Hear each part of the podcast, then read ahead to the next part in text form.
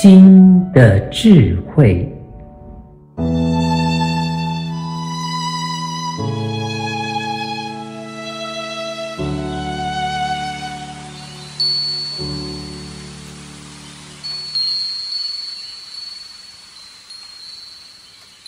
你拿出大天使卡，结果是小妖精在回答。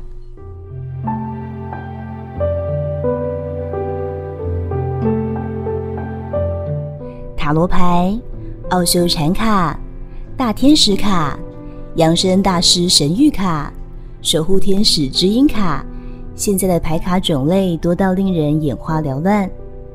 很多人一旦开始接触牌卡，渐渐的手上就不止一副了，使用频率也越来越高。例如，有些人每天出门前都要抽一张牌卡来给自己今日小叮咛一下。甚至某个减肥班适不适合我？明天的会议该如何应应？生活中任何大小事也习惯抽张卡来给自己一个方向。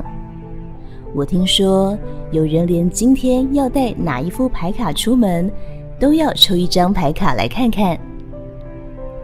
如果你打算使用牌卡，或者已是牌卡的重度使用者，我想，以下这些事是你需要去了解的。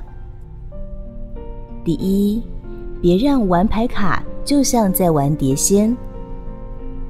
牌卡的文字或图面意涵，由于都富有启发性，很多人相信较适合作为连接高层次智慧存有的媒介，并且不管信不信，做个参考，至少也不会有害处。这点是真的吗？宇宙之间没有封闭系统，理论上多高次元的智慧你都能够连接得到，但物以类聚，却仍是一堵无形的墙，会形成讯息的群聚效应。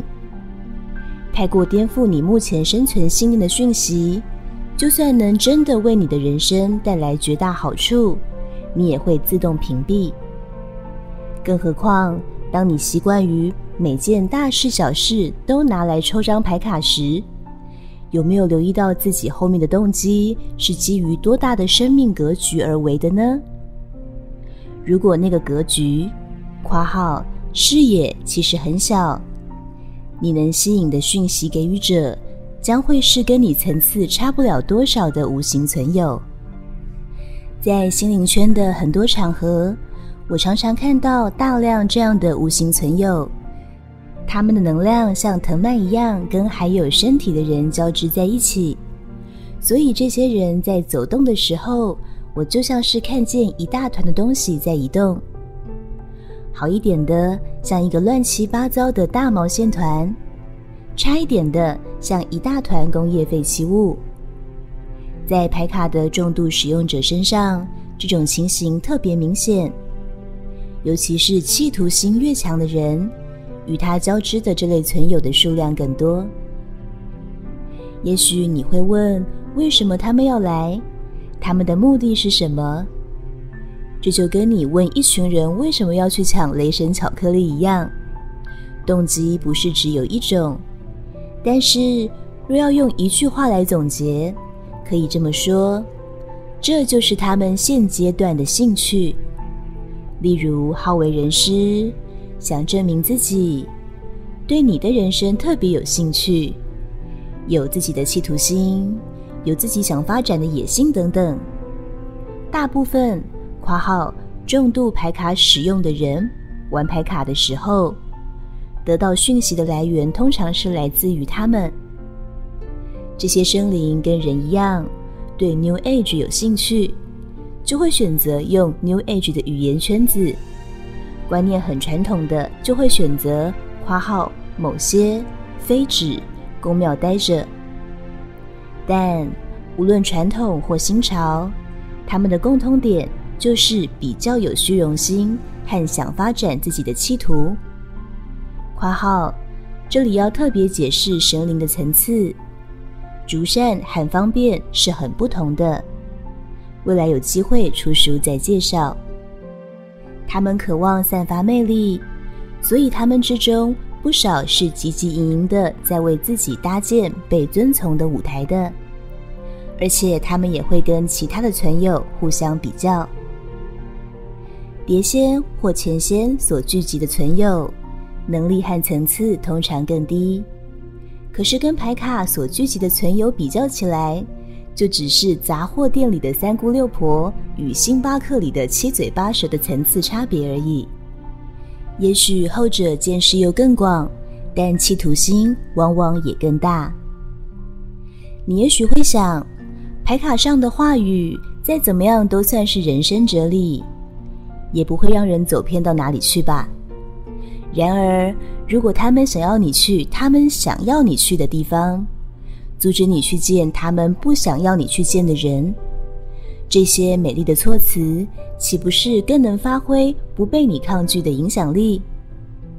他们的目的是拉住你，让你继续留在他们想要你留在的层次里，才能借由练习操控你，让他们增强自我重要感。所以。牌卡的重度使用者，你可以拉开时间查看自己的眼镜。譬如使用牌卡这么久了，这几年兜兜转转，你的人生是否真的有明显的进展？如果没有，那么你不觉得奇怪吗？如果你一直遵从的是来自高层次的指引。第二点，让牌卡尽可能连接到高层次的智慧。这本来就是你使用牌卡的目的，因此，接下来你必须了解一个重点：不是因为你拿的是大天使卡，所以你就能连接到大天使；当然，也不是你拿的是指导灵卡，你就连接到你的指导灵。这些牌卡的设计，促成的其实只是讯息风格上的不同，但能连接到多高层次的智慧，则是取决于你的状态。所谓你的状态，也不是你在使用牌卡那一刻的状态，而是你在现实生活中平均的意识开阔度。你是无法接受到超越你平均的意识开阔度太远的高层次讯息的。所以，一个人只有在真实的日常生活中提升自己的修为。才能跟越高层次的讯息连接，跟牌卡上写什么神是没有关系的。但我们可以在使用牌卡的时候，尽可能扩展自己的意识开阔度到最高，以收取最佳视野的讯息。以下四个方法虽然不是绝对，但是可以有所帮助的。第一，不要说玩牌卡。不要把使用牌卡说成是玩牌卡，因为“玩”这个字暗示着你并不慎重。我跟我的学生说，如果你玩牌卡，那就会有人来玩你。所以，你想被那些低层次的存有玩吗？如果不想，对牌卡不要抱着玩玩的心态。第二，自己的牌卡不借给别人使用。牌卡是神的媒介，我们应如此看待。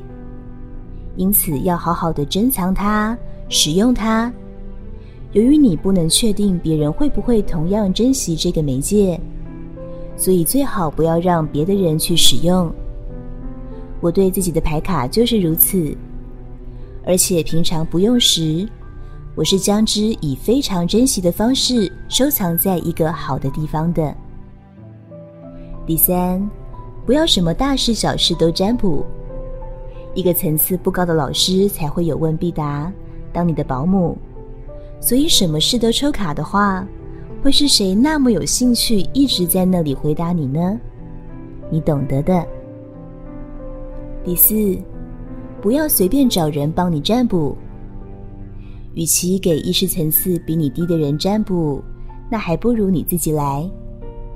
如果是学习牌卡中需要实习，可能学员互相练习，这比较没关系，因为你知道这是练习。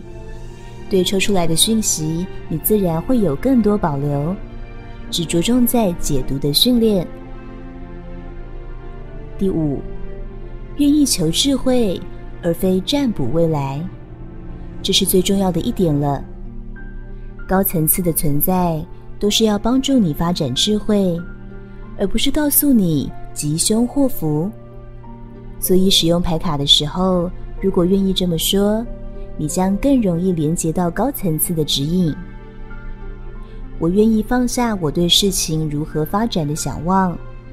诚挚的希望借由现在的问题去体悟更大的智慧，祈求宇宙间慈悲的力量透过这牌卡教导我，给我反省自己的方向。这样更高层次的能量震动会有更大的空间下来与你连接，而那些低层次的存有则会走避，因为他们会觉得不适。我的学生最近在玩牌卡。结果上课的时候，一堆存有跟着他们来到了课堂。这些无形存有之所以来到课堂，主要是认为在这里更容易找到一些他们有兴趣的心智，以完成他们的想望。他们也是无形世界里混宗教心灵圈这一区块的存有，所以模式一直是这样的。我对此没有意见，而且也不会担心。因为如果你所说的话是会让人觉醒，让他们感觉没搞头的话，他们也不会久留的。不过等课堂结束之后，用俗话说，他们就会跟着他们有兴趣的人回家。因为这个因缘，才让我想到，也许该写一篇文章来谈谈使用牌卡的注意事项。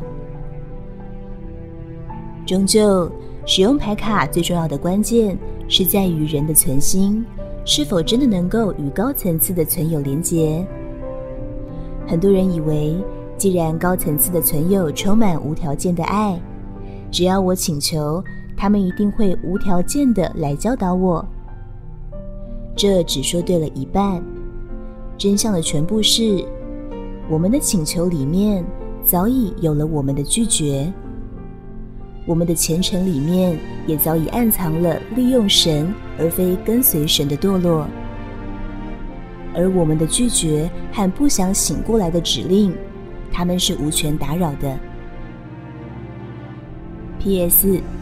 如果你是很常在试图接收讯息的人，无论是使用牌卡或什么媒介，低层次的无形存有很容易会想靠近你，因此。对于我们的起心动念，要非常的去把关。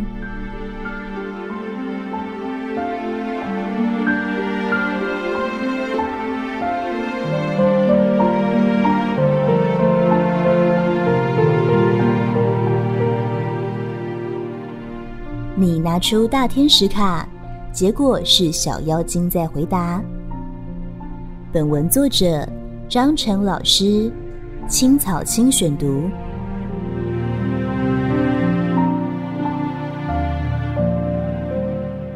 欢迎订阅新的智慧频道，每周一发布张成老师的文章，学习智慧，生命不浪费。